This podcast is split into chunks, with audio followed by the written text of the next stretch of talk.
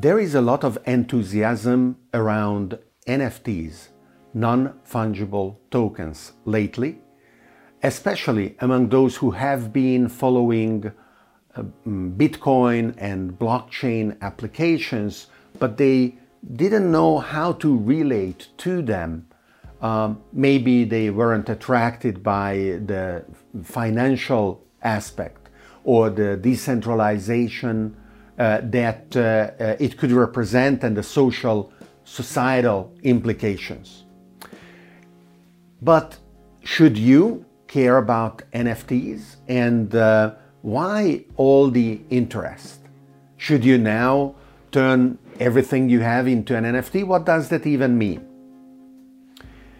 The ability to better handle digital objects uh, than alternative systems has been a promise of blockchain technologies for long. Bitcoin is digital money, and the promise of Bitcoin is to be a better money than other alternatives, whether banknotes uh, as a medium of exchange, whether gold as a store of value.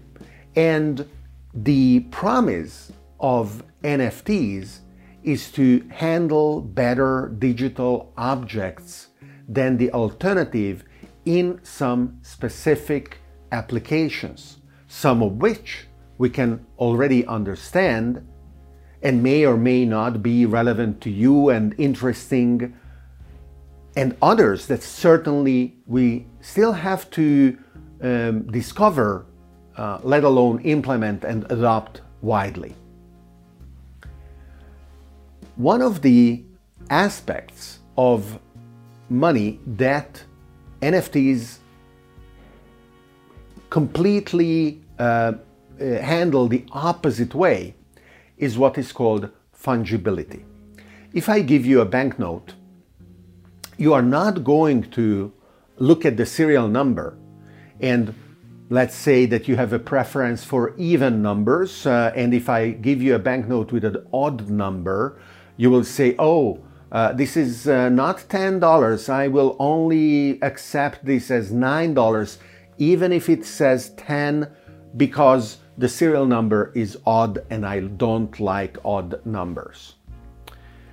Or uh, it doesn't happen that uh, you pay something uh, with a banknote and uh, a gas chromatographic exam will highlight that there are cocaine traces on that banknote and the person will not accept it because they will say that the banknote has been involved in illegal drug trafficking as evidenced by that result.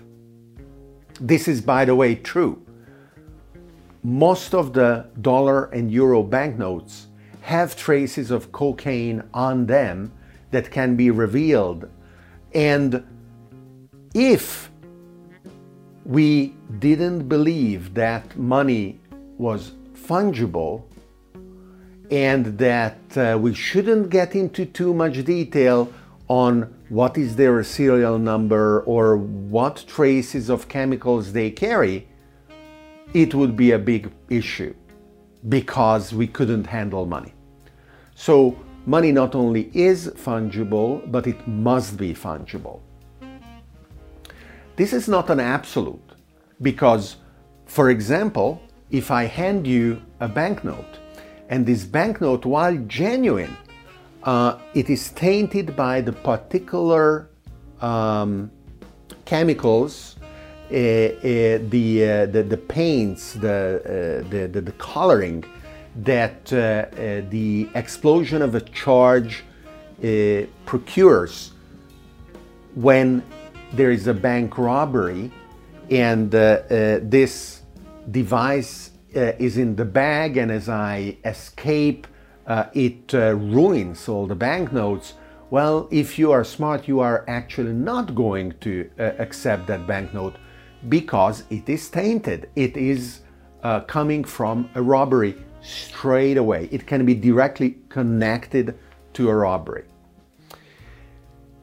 So the fungibility of uh, money is not absolute, but it is to a very large degree fungible.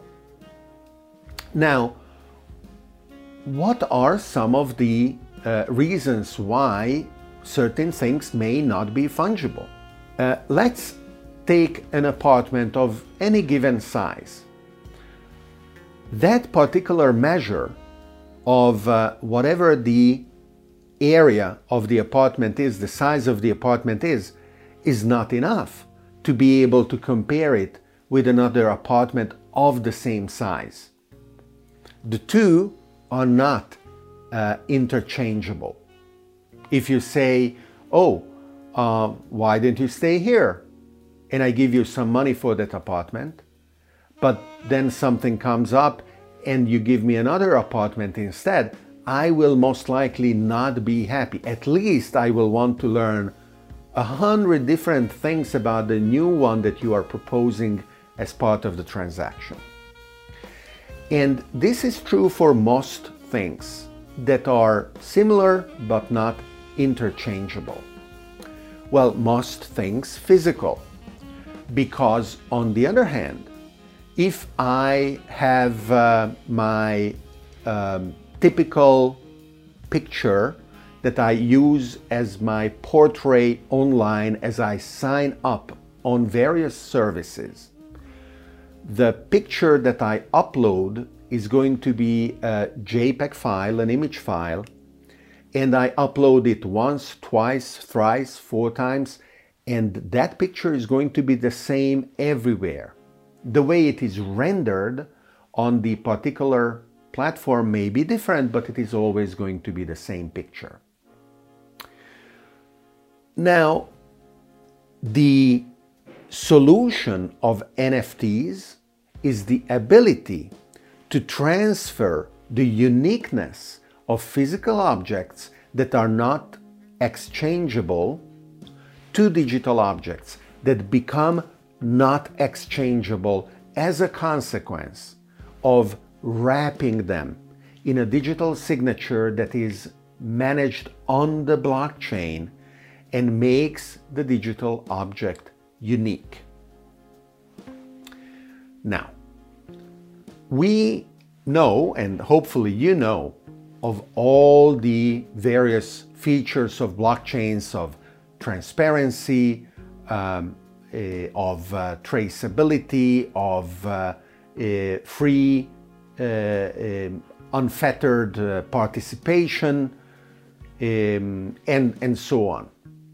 So, as you combine this wrapper around uh, a digital object that makes it unique with the rest uh, of the features that uh, blockchains have,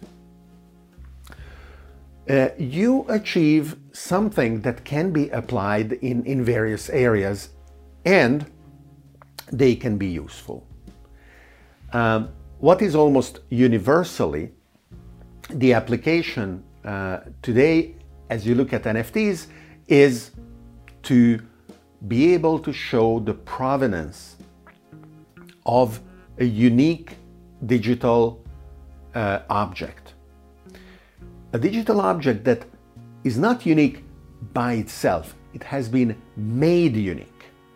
So it must be important that we don't confuse the uh, other characteristics uh, of uh, digital objects with this unique wrapper and the ability to prove the chain of ownership and the provenance of that object. For example, the fact that uh, digital expressions of human creativity possess a feature called copyright, and that this copyright uh, belongs to the author initially, but it can be transferred, is parallel and independent from it being an NFT. If I take my picture and I wrap it in this digital signature, turn it into an NFT, and then sell you that NFT that may or may not mean that I am also selling you the copyright, the ability to exclusively benefit from the uh, various potential uses of that image. That is a completely independent decision and transaction. Now, as I make a digital object unique, it is important to understand that the chain of ownership and uh, the provenance of uh, that digital object as it is created, wrapped, sold once, twice, three times, five times, 50 times, and so on, is only the digital reality. If I have to identify a physical object and then give it a digital representation, sign it to turn it into an NFT, the interface between the physical world and the digital world will have to be carefully managed independently of the features of NFTs. The benefit of NFTs accrues only after the information has been acquired. So, if a painting is a physical painting and I wrap it its digital representation in an NFT that is sold once or 50 times. If the painting was a fake and someone appreciates the association of a given NFT as a signature of the painting, well, that doesn't make the painting genuine. Another application outside of the art world uh, of NFTs could be, for example, in real estate, where each piece of real estate can be associated with an NFT. But once again, all the parameters that describe a house or an apartment will have to be truthful for the value of the wrapper and the chain of provenance and ownership uh, to be valuable too garbage in, garbage out. In traditional blockchain parlance, this is called the oracle problem. The, the fact that we have to bring in information from the physical world to the digital world. And, and that interface is something that we can, as of right now, only have control over in terms of trusting the interface, bringing in uh, the right kind of information. So I experimented uh, with NFTs by actually selling a tweet of mine that is from 10 years ago, April 20, 2011. I tweeted Bitcoin P2P digital currency. I wish you good luck and good fortune against the ire of nation states everywhere. And so, did I sell the copyright to that sentence? No. What I sold is a chain of connection to the person who now owns the NFT, who knows that this transaction is genuine. I wrapped uh, uh, the tweet as if I autographed it. And that person will be able, in a year or 10 years, whenever, to sell that again, knowing that it indeed has belonged uh, to me and I gave it or sold it to him and so on. And the experiment is very easy. If you have a Twitter account, you can do it too. Just go to the website I used, uh, which is cent.co, uh, if I'm not mistaken. There is a section called Valuables. You connect your Twitter account in order to prove that indeed the tweets that you are wrapping and selling as an NFT are yours. And then it is just a question of finding someone who wants to buy them. Now, if I were you, I would definitely find someone to buy them, uh, meaning that you just ask a friend, do you mind buying this for $10 or $5? Because you want to get your hands dirty and complete the, the experiment. So I encourage you to go and try it and then to keep thinking what are the possible applications of NFTs that go beyond the two that I gave. For me, NFTs are here to stay.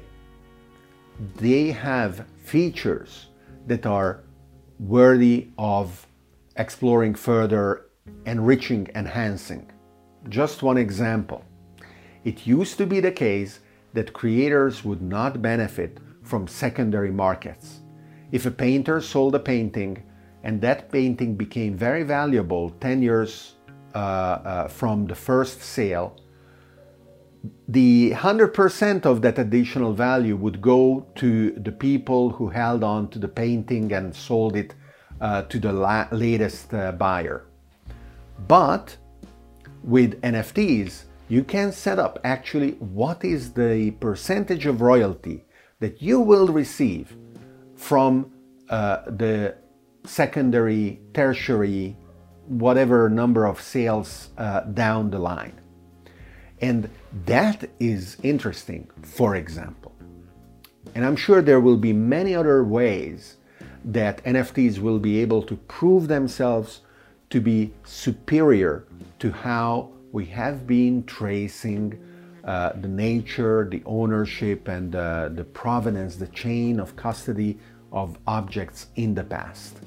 More and more of our economy is becoming digital, and NFTs are an extremely interesting new component that uh, deserve the attention and the enthusiasm that uh, they um, have now, and importantly, deserve the experiments that you can conduct easily with them.